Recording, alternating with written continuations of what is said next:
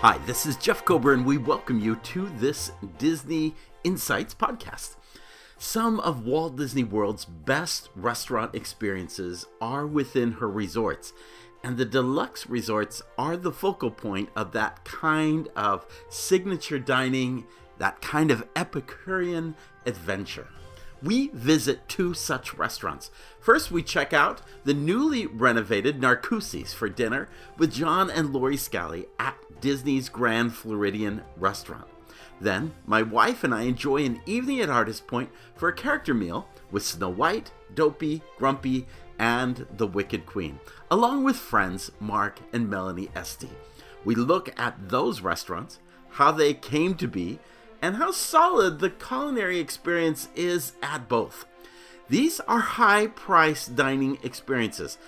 Would you want to spend not only your money, but your vacation time checking out either of these restaurants?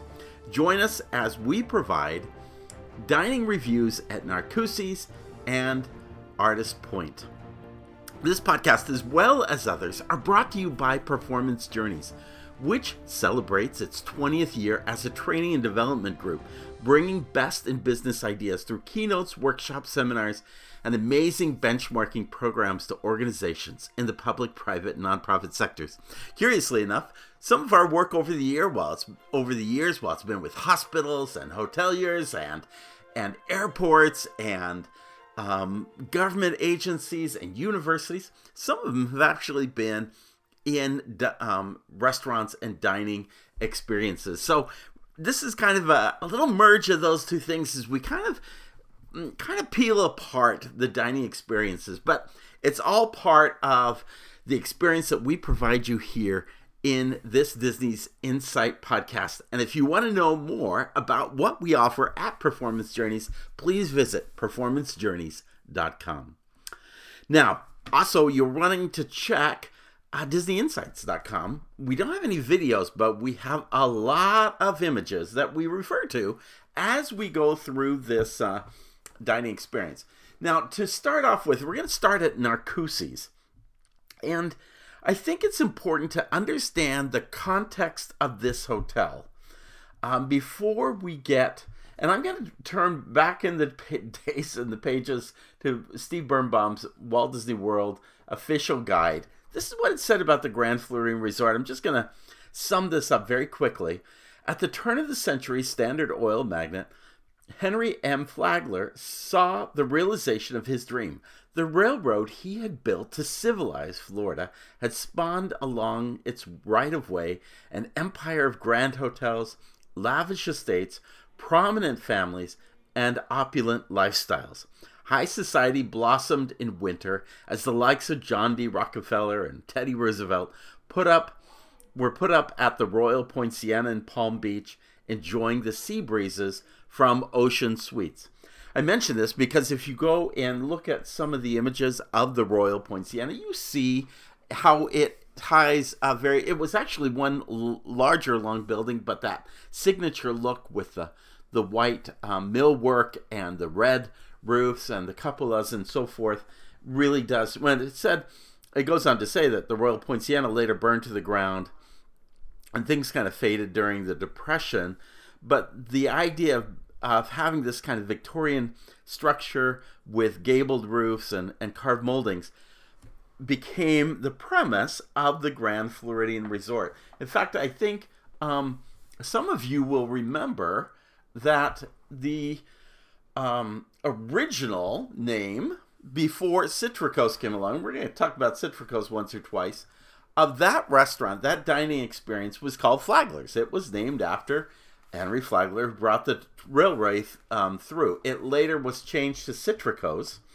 Um, I want to say in the late 90s, it was changed to Citricos and it was recently remodeled. And we reference uh, John and Lori and my wife and I had actually been there a few months before. And I don't know why we didn't capture a review of that restaurant.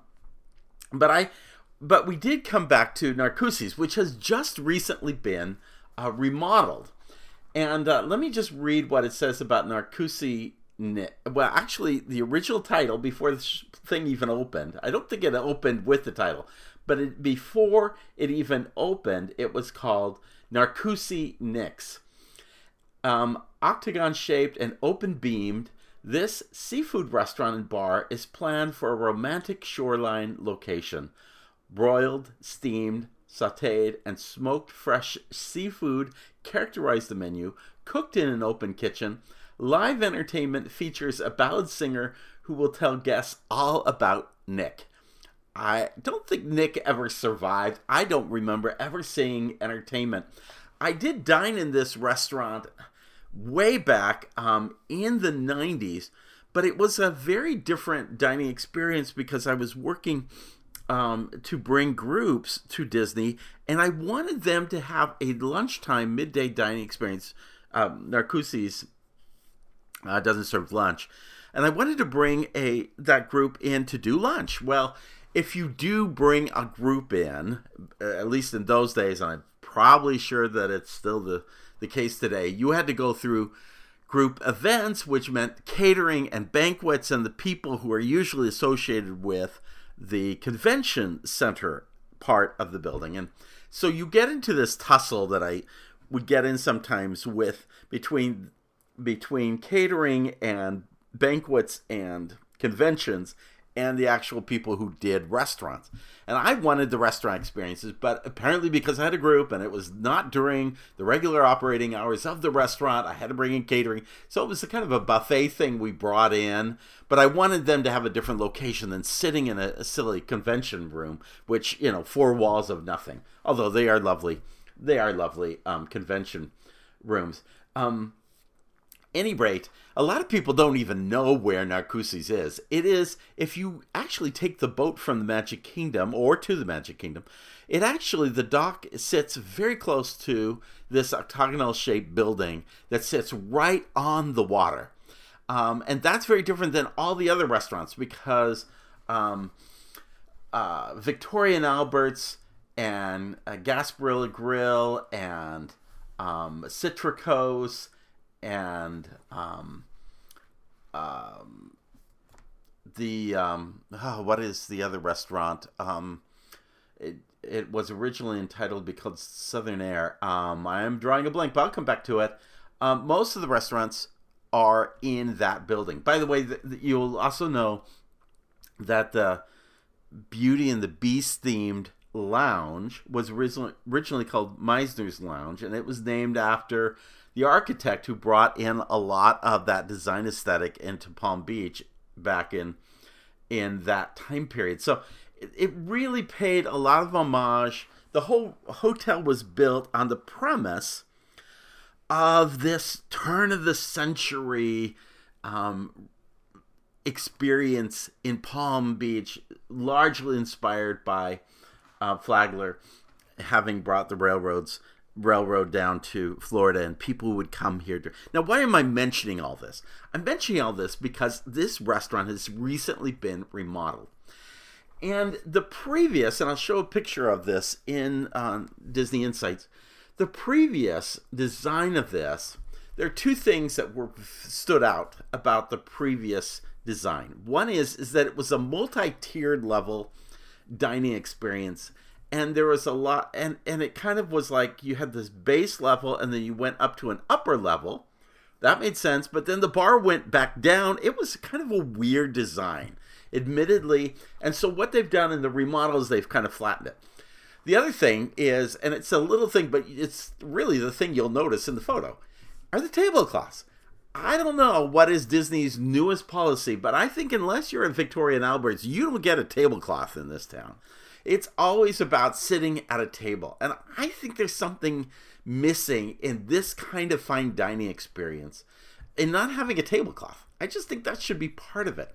As you go into the entry of Narcoossee's, what I kind of noticed about the experience, well, what you have is is the idea is it's land and sea, and so the entry area is more of the land, and there's a lot of green and sand colors sand colors in the flooring, green in the furnishings and in the walls, and it's to suggest that you're on the land portion. And then as you move into the restaurant, you kind of get the beach and you go into the restaurant. In fact, the the check-in area has kind of a thatched uh, look to it, supposedly suggesting a picnic basket at the beach.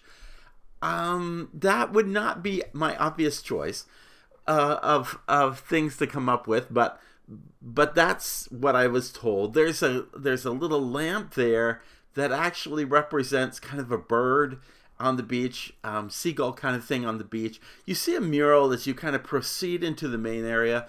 It's very delicately done, and it again helps move you from land to to water. So you're moving from um, sands and greens into into blues, and this is I the, the my problem with this, and I couldn't quite put a finger on it until I at one point had to step out to the restroom. And when I stepped into the restroom, I did not take a picture of that. I try not to take pictures of restrooms, but when I s- stepped into this, the wallpaper in that restroom smacked on something designed in the 1970s. In fact, it kind of harkened me back to the design aesthetic of Tavern on the Green in Central Park when it was um, done in the 1970s.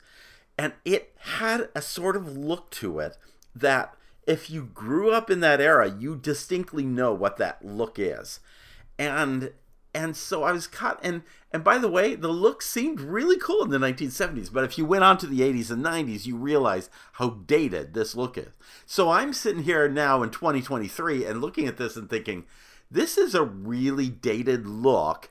Trying somebody trying to make the 70s come alive fresh. It didn't it didn't work and it certainly didn't tell me that I was back in that time period of Flagler and Mizner and and and the railroad and and people coming down the east coast for um for the winter to me that was just kind of a weird aspect of this whole thing. Um it was accentuated by the by the bar which is in the center. They had opened up the top portion of it which added light during the day. Unfortunately i didn't take a picture of it until we got to until after it had become dark. So i missed that. But up against going up this high wall, they took smoke glass and kind of um kind of a green um, glass brick and then they put all these kind of tchotchkes in it, which kind of look like stuff that might be washed up against the shore. Or it might look like something that you kind of got at the I don't know. It just it it it it just again has a smoke mirror on the back of it. It just kind of looked again 70s looking.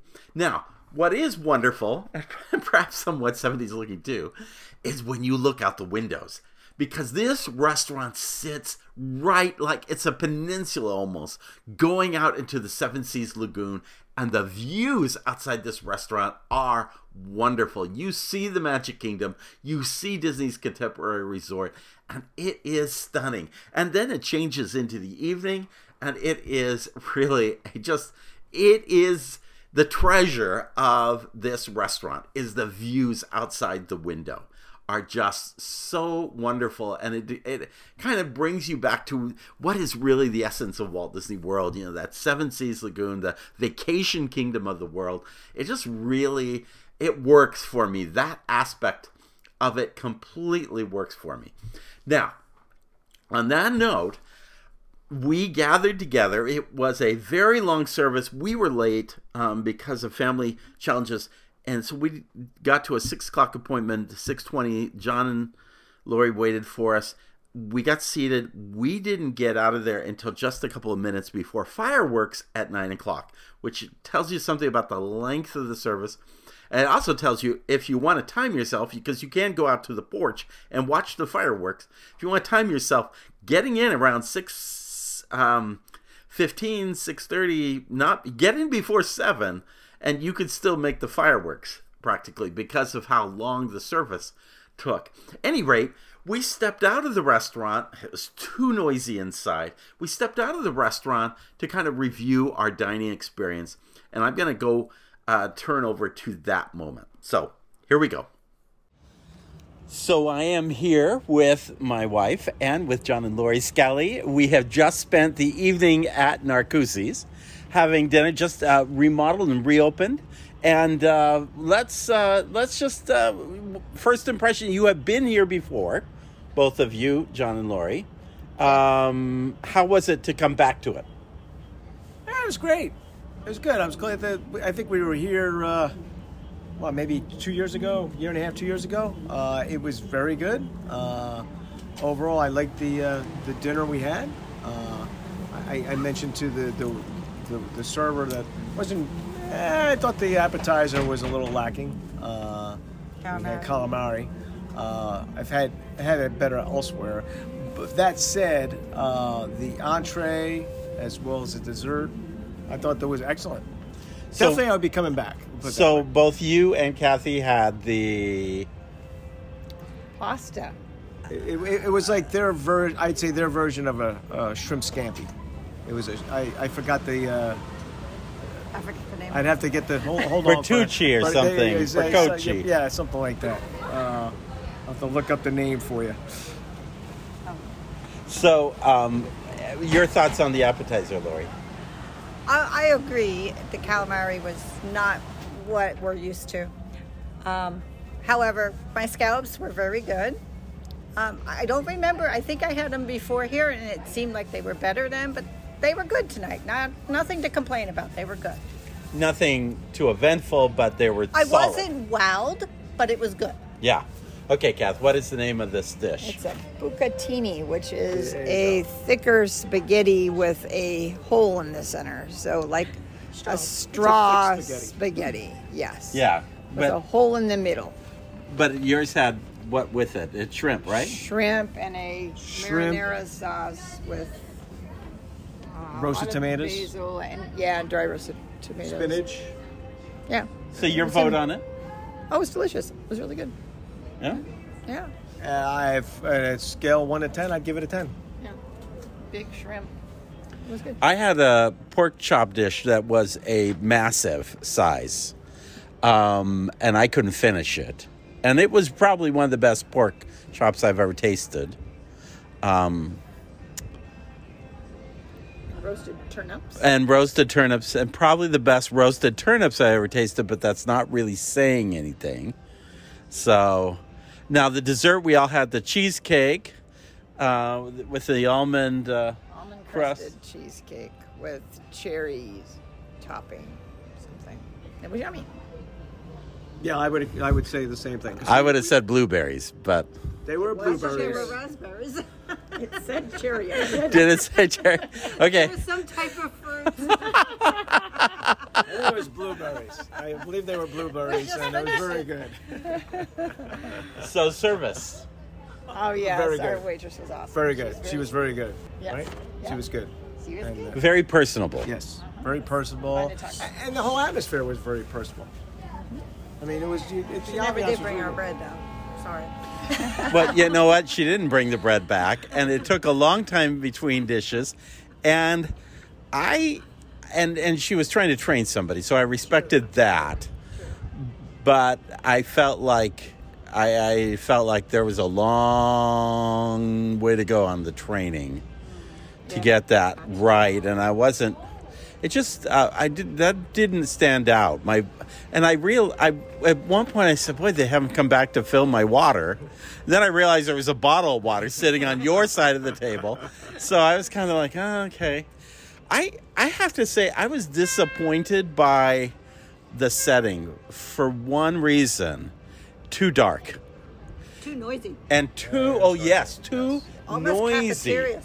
It, I. I was surprised. I thought it'd be a little bit more upscale crowd, and it just felt like, with with the floors they had, and with tables that had no linen, it just felt like everything was adding noise in the in the uh, kind of architecture. Now, I love the architecture of the room, and I love the views. I think you are just touching everything across Bay Lake or across the Seven Seas Lagoon. So I love that aspect of it.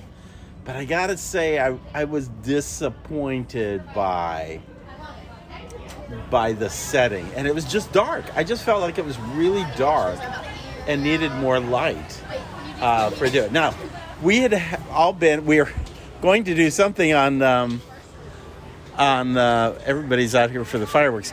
We were going um, to do something on Citricos because only two months ago we did Citricos. How did this compare? Oh, this was much better. Yeah, I can't even remember what I had at Citricos, but it wasn't good. It, it wasn't. it, I I think, you know, considering the way the prices, if you will, value, I think it was a much better meal here. Yes. Much better. Kath, what do you think? Oh yeah, this was much better. I liked it. Although I did like the atmosphere at Citricos better. It's quieter and more upscale. More upscale and much brighter. Yeah. Yeah, and quieter. Yeah. But food wasn't there. Got it. So let me build on a couple of things that we talked about. Um, the um, the calamari, and I have an image of what we ate, um, and I'll go through the menu in a minute. Um, I didn't bring the menu out there. I wanted to see if people could say what they ate and what they just consumed. It was really interesting to hear that, and you'll see that in the other review too. We kind of kid about that, but John they, well, they both talk. They they talk about this calamari being eh, okay.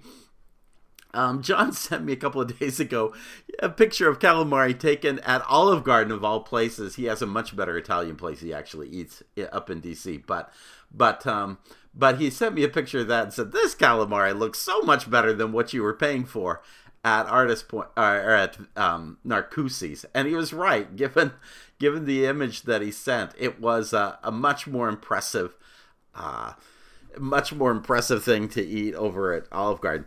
It's interesting because we they talked about this. We actually ordered two appetizers. None of them really talked about the ocean-inspired charcuterie board, which had ahi tuna pastrami, charred octopus, and lobster sausage. I'm guessing the reason why is because I don't think that charcuterie board was enough for four to share. Mind you, we were sharing that and the calamari as, but I think we got such little taste, we didn't get enough to appreciate anything on there, and so it was just kind of.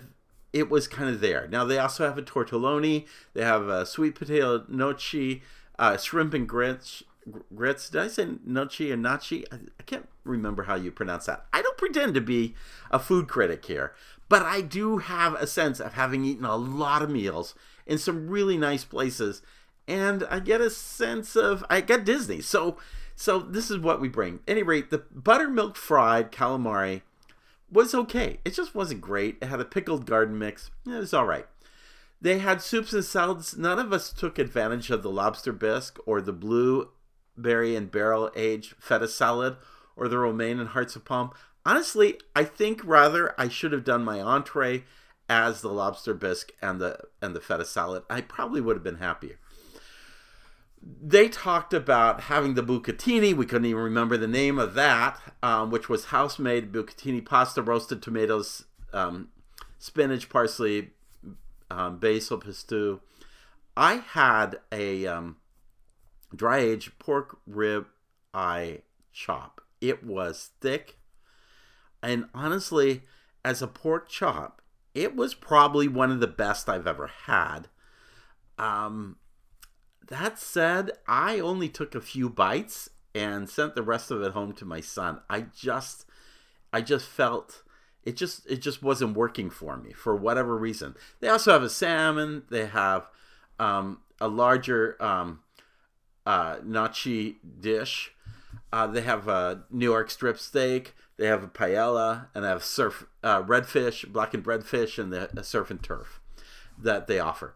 The um, and they also offer enhancements: a lobster tail, Gulf shrimp, pan-seared scallops, and so forth. You remember Lori talked about the scallops that she had that she had, um, that was fine. It was all f- fine, nothing overwhelming. Um, I actually really love the almond crusted cheesecake.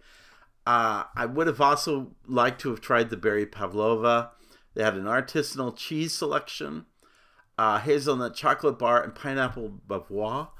Um, but we all went for the cheesecake, and honestly, it was. I'm not always the big cheesecake fan, but it was a great cheesecake. So that was kind of the entrees and our craziness with that situation. I did ask about their. Exp- Nobody could remember the menu from Citricos, and I gotta tell you, I pulled up before recording this the menu from Citricos. I couldn't remember what I ate. And I think that's the problem with Citricos. Citricos kind of sat in the shadow of California Grill because once they defined Disney dining, which was it was the big thing at Disney. What Michael Eisner was once asked, of all the contributions you've made, what do you think you did best for the company? And not really having a prepared response, he just blurted out, "I improved the dining at Disney," but he did. He really did improve the dining, and that was the first restaurant that really did. So then they went back to the to uh, the Grand Floridian and said, "Well, what do we do with this?" Um, with his Flagler's restaurant. That became Citricos, which I love the idea of citrus in Florida. I never thought it was played out that well, and it's certainly been long forgotten, even though it is the title of that restaurant. So it's a head scratcher. I you, you tell me that there's a Mary Poppins design aesthetic to a restaurant, and I'm there. I think that's a great idea. And yeah, the umbrella was there, and a couple other very, very subtle pieces and it was much lighter and much more formal but it was not um it just really didn't bring out mary poppins and and the food was less than memorable. Um any rate that's kind of our experience at narcoossee's now let's turn to uh, here's the formal title storybook dining at artist point with snow white. And now i need to tell you right off the bat Artist Point, if you had asked me prior to this character meal being put in, if you had asked me what is my favorite Disney resort restaurant, I would have told you hands on Artist Point.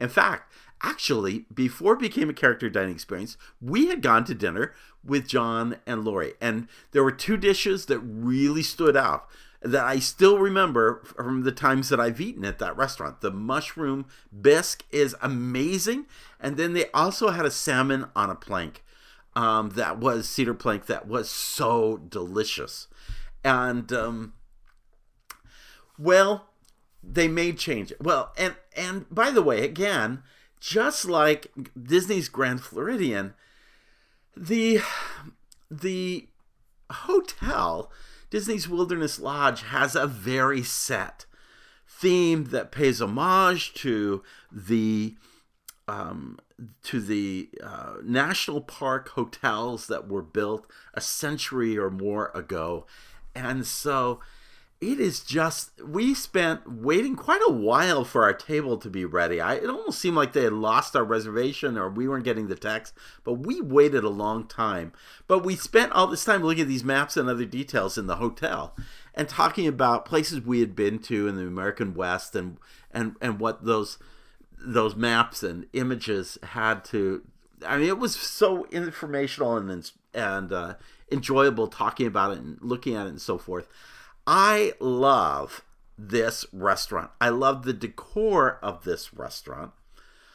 Um, and by the way, if you ask me who my favorite Disney princess is, I would say Snow White. I love Snow White. I love Dopey. I love the film. The film represents uh, such a major milestone in Walt Disney's life. So you would think if you had this great restaurant and you added Snow White, my favorite character, you would have a perfect fit. But uh, just a little program reminder that Snow White doesn't take place in the American West. It does take place in a forest, but that forest is in Germany, and it is not. I I've never quite gotten that. Then they created these boughs of trees that light up, and they added it to the restaurant as if they needed more to the decor. And I'm going to talk more about the decor in a few minutes. But I, I was a little hesitant whether I was going to really like this restaurant because of the placement of a character meal in such a fine dining experience. And so, um, so we embarked on this meal. The Estes got a late minute reservation that was coming up to our anniversary and it was Mark's birthday coming up and we just thought this is perfect. We wanted to get together as couples. And so we took advantage at the last minute of going to this restaurant. What could go wrong? Well, not much because honestly, we were with like Narcoossee's, we were with great friends. So so off we went to Artist Point, enjoyed our meal, and then afterwards uh, took in a little bit of review uh, as we finished up outside the restaurant. And here's what everybody had to say about their meal. So we are here in the wilds of Disney's Wilderness Lodge, where we have been. Um, well, we've had the opportunity to join Mark and Melanie Esty, uh, good friends of ours, while we enjoyed. What is the full title of this restaurant? It's long. It's, It's uh, Snow White something at Artist Point, which tells us none of us really memorized that title when we got in here. But it is formally Artist Point, and it is um, uh, Snow White storybook dining. Storybook Dining At Artist Artist Point Point. All right, so um, that is a fixed price meal. And uh, we started out with the appetizers that we, there were three of them that we were served. One um, was was a wild mushroom bisque. Oh, the biscuit. wild mushroom. You're not supposed to read the menu. I would see if you actually memorize, if you could recall what you ate tonight. And you were talking about the meatballs. There was a meatball, there was a but the wild chicken? mustard, the bisque was heavenly. The wild mushroom bisque carries over from the original days of Artist Point, um, served in little, little cups. That, but but yeah, they were kind of cool cauldrons. because they They were were witches' cauldrons, cauldrons. little, little uh, ca- tiny cauldrons, and so and then you had on a t- on um Little pita bread. There was a little mushroom. Like a, like a. what was it? Was it a mushroom tart? It was I a said meatball. mushroom. I said sorry. Um, um, Meatball meatball. on a Pita meatball. Yeah. meatball on a Little little cracker pita thingy. No, it was it was flaky. It was You better take this uh, menu back out, Mark, and, and, and tell us what we had. And then we had the shrimp, which um, I was surprised by shrimp because it didn't seem authentic to the wilderness and you know the Wild West, but it was really good. but it was themed to something dealing with the witch. I can't even It was, read. it was called the Wicked Shrimp Cocktail. Wicked shrimp cocktail because it it was not margarita. What was it? Bloody Mary vinegar. Bloody Mary Bloody vinaigrette. Mary. So we did not catch that little no, the little twist on that. Okay, so that was so. uh, those appetizers. What are your thoughts, Kathy? I like the meatball. You I like the thought it was meatball? Delicious. Yes. Okay, and you guys, you talked about the mushroom. bisque. I want to learn how to make that. It was incredible. I, there is a recipe in the book. I'm not normally a mushroom fan, but I really did like the bisque. Yeah. Know, inside the bisque, it was inside a cauldron, which was really cool, and then it had a little drop of something Oh, yeah, bright neon Green? green. So it looked like it was uh, Really? the poison dropped into the. Uh, I didn't see that in my thing. That's very cool. There's a- There were there's little, wanted there were little nuances in the, in each of these dishes that kind of brought it out. I was too hungry to worry about it. So I just ate it. But it, there was a drop of green something. There's green poison in the center of the cauldron. Okay, so then we moved to the main entrees, and three of us had the same thing, And which I wish I would have gotten that. Prime rib. it was the prime rib, and um, which usually comes with. Did you have the mashed potatoes that came yeah, with the it? horseradish mashed potatoes. How was it? They were good. They were really good. They were amazing. And the, the carrots with uh, little baby carrots. Yeah. Um, like sliced in half, and they were really good, cooked just right. Like I like crunchy carrots. They weren't overcooked at all, so they were. They weren't Real mushy. They were, but they weren't raw. Yeah, and we took polenta in, in lieu of the mashed potatoes. What did you think of that, Kath? I thought they were really yummy. They, Yeah, they were nice. And then the bread that went with that. There's a title to that. And you know what? It isn't listed. What It's a Dutch baby. you call it a Dutch baby? Yeah. What do it's you call called it? something else over at Cal at um, at uh, Steakhouse Seventy One. They call it something else, um, but they don't list it in the menu. They didn't. Um, Big. Big serving. So how was? Yeah, how did you feel about the the meat? Well, I mean, it was it was a good size for me. It was actually I, I, I could have had a little more. That's because you shared half of it with your wife. He was very generous. which you ordered. You Let ordered. You d- what did you order? I got the beef stroganoff, which was really good, but compared to that prime rib, I don't know. I think the beef stroganoff it was very different, totally different than any other well, it was beef stroganoff with, I've ever um, had. Spatzel, like the the, the I, I'm not German, so I don't say say it very well. S- Spatzel. Uh huh. That yeah, the it was little chunks of the of noodle, basically, not Normal noodles. Yeah. not the nor- no, not what we. Yeah, it was also kind of use. Small Wasn't it one. traditional egg noodle? No. It wasn't the traditional egg noodle. It was more like rice. It felt, felt like rice. like Interesting. served over- uh, Interesting. like That's right. It did look like a- different, didn't it? Didn't. Yeah. Okay. So then, um, in between all this, we had the characters. Any thought about characters? We had Snow White. We had Dopey. We had Grumpy. And uh, we had the Wicked Queen. I mean, the Wicked Queen. what? Uh, any thoughts on th- those experiences? The Snow White was was really excellent. She did a great job. She was sweet. Yeah, we really like Snow White a lot. She invited us to yodel with her, and we got to. Yeah, they do a little music scene in the middle of it. The lights turn differently, and and um, the only problem is we're kind of stuck on the end of the restaurant, so we didn't even see Dopey during that that time period. They usually rotate during those those little scenes. Anything on that? Then we came back to dessert. And thoughts on dessert? Well, we were celebrating an anniversary. Yes. Kathy and I had an anniversary, and then somebody had a birthday. Yes. I had a yeah. My birthday's next week as well. So we were celebrating both, and they honored both. That was really a nice little touch. You get three desserts to try, and um, what stood out for you? Um, well, I, anything chocolate, like, I'm always sold on chocolate. So if it has chocolate in it, that's what I love. Um, I can't decide if I like the little. What, There was like a little apple that was red. oh, the and apple. then it had a chocolate ganache in it with some little, what they say it was puffed rice or something. That had Yeah. a little bit of an apple flavor. yeah, think to of it. Has the puff seeds. rice cereal, but it was little bits of that put into that. I guess is the seed of the apple. Yeah. Mm, what else? which was in reverse now that I think about it, because the chocolate was brown and the seed was white. Yes. But it was cute. It was real. It was very creative. Yes. Yeah. It's tasty. I like the poison apple. Um, you know, Dopey had a little dessert that was um, gooseberry tart. Gooseberry tart. that was no the gooseberry tart was the yellow thing, wasn't it? Oh. Oh, yeah. Oh, Dopey. Oh, Dopey's was the other one. Dopey's was your Treasure? anniversary one. The miner's treasure is that what they called it?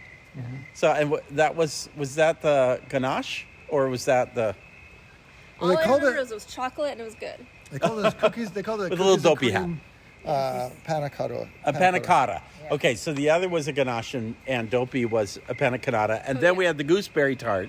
Mm-hmm. And actually, I thought that was my favorite. Really? I liked the good. Liked meringue it. on it. It was warm. It was unique. It was. I wasn't expecting that flavor. If you like tart, it was great, and I liked tart, but it, yeah, it was unexpected. And speaking of unexpected, out came the um, uh, the uh, what? The waiter with the little box. Yeah, the box, which was Oh, it contained the was supposed to contain the heart of Snow White, That kind of grossed me out. but it opened up and there was a little dry ice in it, and then it, there were little chocolate hearts. It was a nice little, again, thematic touch. Very, very pretty little chocolate. You folks do a lot of restaurants here on property. How'd this stack up? That prime rib was incredible, and that bisque was incredible. So I don't know. Disney does a good job with everything. It's hard to say, but it's it was good. It was excellent. It was- worth it the was price, worth the time. Um, for for Disney. Yeah, yeah. I- I'd say it, it, it- you pay for the overall experience all around. I would say, like, if I were just rating it as a restaurant, like, in some ways, I would expect more just for the food. Um, but the experience as a whole, you kind of you you, you pay a premium for uh, For, for Disney Disney uh, character. in general. Have you done any many Disney character meals? We've done a few. How did this stack up as a Disney character meal? It was nice because it was specific to Snow White, and you don't see Snow White characters in the parks or anywhere else. So it was great. I don't think I've ever seen seen Snow White face She like that. shows up at Cinderella's royal banquet hall, and I believe at Akershus. but if you're not at a character meet and greet, I don't think she shows up in any, or at a char- at a, a character meal. I don't think you get the opportunity to really see Snow White otherwise. So, Yeah, and she was great. Kath, how did you feel? How did you feel it's stacked up? Um, I thought it was a lot of fun. I wished I had my little grandbaby with me because she would have thought it was awesome. Um, so it does. It feels a, a little awkward to be at a character meal without some little child to ooh and ah because we're not as much fun as the children are. I thought that was my role. That's what we're here for. Yes.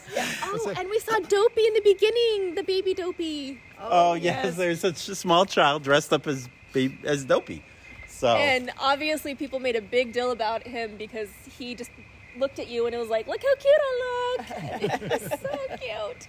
He was cute. all in all, great dining experience, largely because it was with great people. So thanks everybody for joining us. Thank you. Okay, again, when you don't have the menu in front of you, it's interesting what people recall from the dining experience. I'll go through it in just a second. Um, a couple of things. Uh, first of all, we all talked about the mushroom bisque. We all lo- loved it. Um, we weren't sure what the green thing was. I don't even remember a green thing in it, but there is something green in it. It's called the wild mushroom bisque, and they added chive oil, uh, a little bit of it in the middle of it. It is wonderful, just as wonderful as it was before it became this dining experience. But um, but it's in tiny little pots, and the pots are cute, but it's too tiny. You want a bigger dish of this. The hunter's pie, we couldn't talk about. It's turkey and chicken, cranberry preserve, crispy sauerkraut. It actually sits on a pastry um, shell type, um, similar to the taste of a croissant, but it's very flat. That's what the hunter's pie was, and then the wicked shrimp cocktail Mark read about. We enjoyed all all of those. That was fine. Um, mind you, I should mention here that the dinner menu it is a fixed price menu just like california grill you're paying $65 per adult plus tax and gratuity it's 39 per child um, plus tax and gratuity so this is this is a serious investment for this dinner so the story begins as they call it and so the story begins shared appetizer and then you go into the core of the story entrees and you choose one you get a sam you get something out of all three in the um, appetizer, and the same with the dessert. But you have to choose one of the the entrees. There was the cottage beef stroganoff, which Melanie had. A stroll through nature, which was she again, um, type of dish with asparagus and leeks. Um, there's the Brothers Grimm herb chicken. There's always chicken on the menu, right? Well, and I, actually in this case, there is Sorcerer's Spell of Chicken chicken, which is a California or cauliflower puree, roasted vegetables, vegetable juice, so a vegetarian choice. Uh, there is the Magic Mirror slow braised pork shank with polenta and the Bashful sustainable fish um, with risotto. We asked both Kath and I to have the polenta with the prime rib, and it was a big piece of prime rib. It usually comes with horseradish mashed potatoes, which Mark liked, but we liked the polenta. Again, didn't eat a lot of bites of it. Um, not sure what's wrong with me, but it was a, a very good tasting meal. It wasn't about the meal. It was it was about something about me. But anyway, look, but we don't need to talk about me. Anyway, the sweet ending shared desserts were Miner's Treasures. That was a cookie and cream panna cotta with chocolate gems, a poison apple, which looked like a little tiny apple, a dark chocolate apple mousse, sour center. The Miner's Treasures had a little dopey hat to it, and the fairy tale gooseberry tart, the meringue and gooseberry. And I, I quite liked the latter because it came out warm and it was it was quite delicious in that regard. A couple other things I need to clarify from our discussion after um, after dinner. Um, again, like Narcoossee's, there was a little bit of a server issue thing going on. A new person being trained. I don't want to judge them, but I really wondered how good the, everybody was good in terms of their ability to interact and to be friendly. their ability to stay on top of things, to anticipate, to to kind of make sure that you're not waiting too long to keep you informed. Those kinds of things i felt like was missing. Do they did they know the menu? Yes were they able to talk to you about you know your experience at disney and their experience work yeah they did a great job but their ability to really be anticipatory as servers in both instances was a little missing because even those being trained had long term experience at Disney, and I thought they would be a little bit higher. Um, Melanie talked about this this with our um, dish. We got this large thing that she referred to as a Dutch Dutch baby. In essence, uh, at Steakhouse 71, which I referenced in the verbal, it, it, they actually refer to it as Yorkshire pudding, which I thought Yorkshire pudding was a pudding, but it's really more like a German pancake, which is also another way of kind of describing this. Um, but it was lovely and yummy and and great tasting. That was a great part of the meal, and one of the reasons why I would highly recommend the prime rib. Um, very similar dish to the one you get at Steakhouse Seventy One. Um, the so let's uh, Snow White. You can't go wrong with Snow White. Um, she was lovely. The dwarfs were fine. Only two. It's funny because they say on the on the thing when you order. I love this uh, twice on their main page. Characters in entertainment are subject to change without notice. So what's going to happen? Oh, Dopey's not available, so we got Sleepy. I wasn't sure what they meant by all that, but I I was a little humored I was a little humored that that was written twice on their on their main page of their restaurant. Uh, notwithstanding, that was fine. The Wicked Queen was was solid. It reminded me of interactions I've had with the Wicked Queen at Disneyland in California, who roams around the park and you can find YouTube videos of her. In fact, I think I have one of me. I'm gonna have to make a short of that because they can be really fun. And this is actually the only place you can get see the Wicked Queen is at. Uh, you can't even find her on a well. Okay, you can find her in Fantasmic on the show, but other than the parade or meet and greet, you can't find her anywhere but here at this restaurant. And it is a highlight of the experience um, I did say Snow White could be found at two other character meals. She can also be found at Germany in Epcot, which I never felt, well, it should be the right place, but at any rate, um, because she is, that's where the story kind of stems from. Um, so my apologies for not mentioning that aspect because she, she, you can see her, um, without actually doing a meal. Let me just let me just talk a little bit more about the aesthetic of the restaurant. I enjoyed it.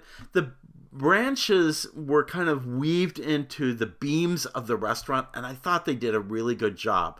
When you step in, there are these little twinkle lights in there, and but a handful of them, literally not more than a dozen per bow.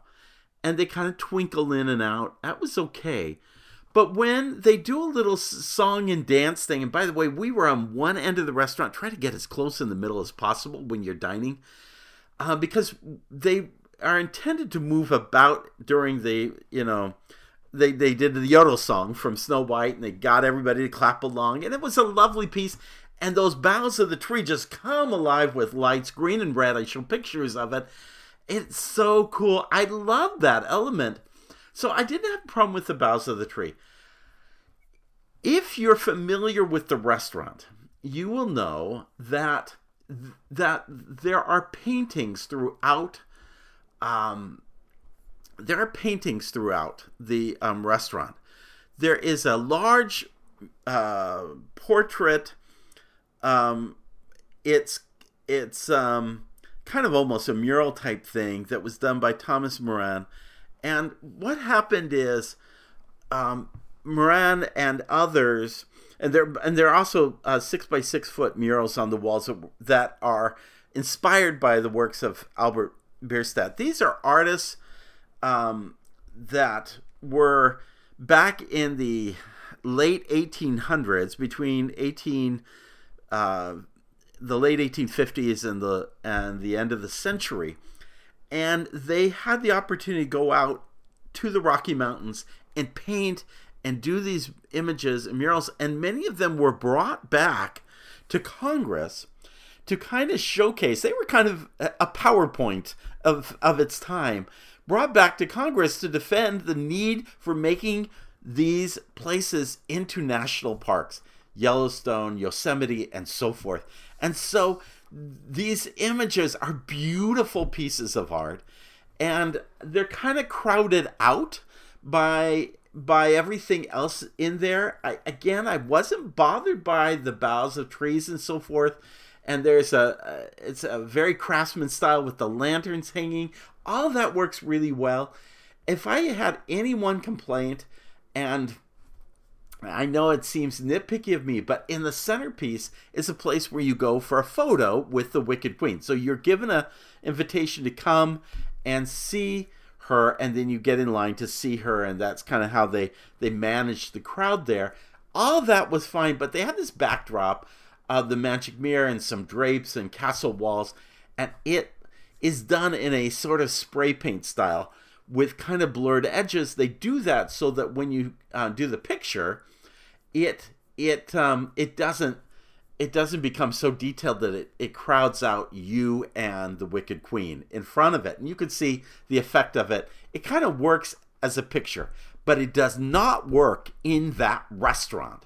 It really is an ugly piece of art with lights blaring on it so you can get a good photograph and it stands out and it's just ugly and and it takes away from amazing pieces of art that sit on these walls I just I really had a conflict with how they have managed the setting, um, which is its original intention, which is the same problem I had with Narcoossee's and how they managed that setting, and and how they had gone to a sort of almost 70s style um, beach scene.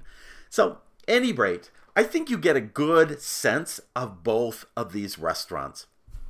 They are expensive, high signature restaurants and um, you have to you're you're you're making an investment to go spend not only the money but the time to really you're blocking out your time to go spend it at Narcoossee's. You are having to go out of your way to go to Wilderness Lodge to go have this character meal in this location.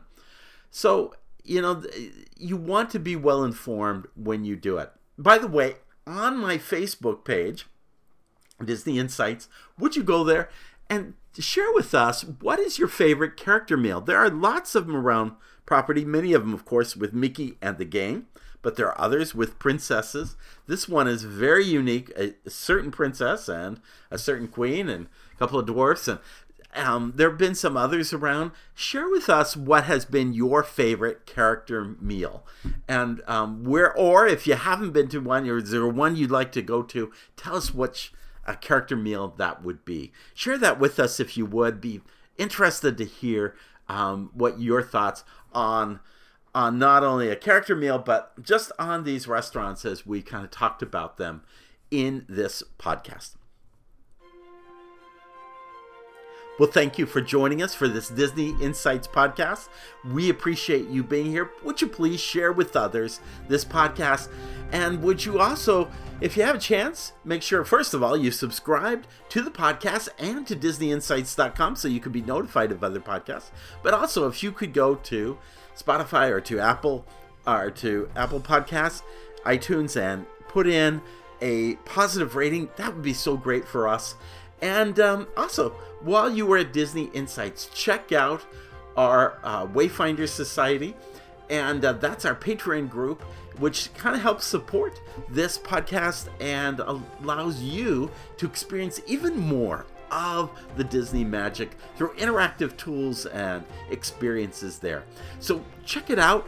And again, we thank you for being part of joining us uh, for this podcast. As always, no matter where you are, always follow the compass of your heart. Have a great day. We'll see you real soon.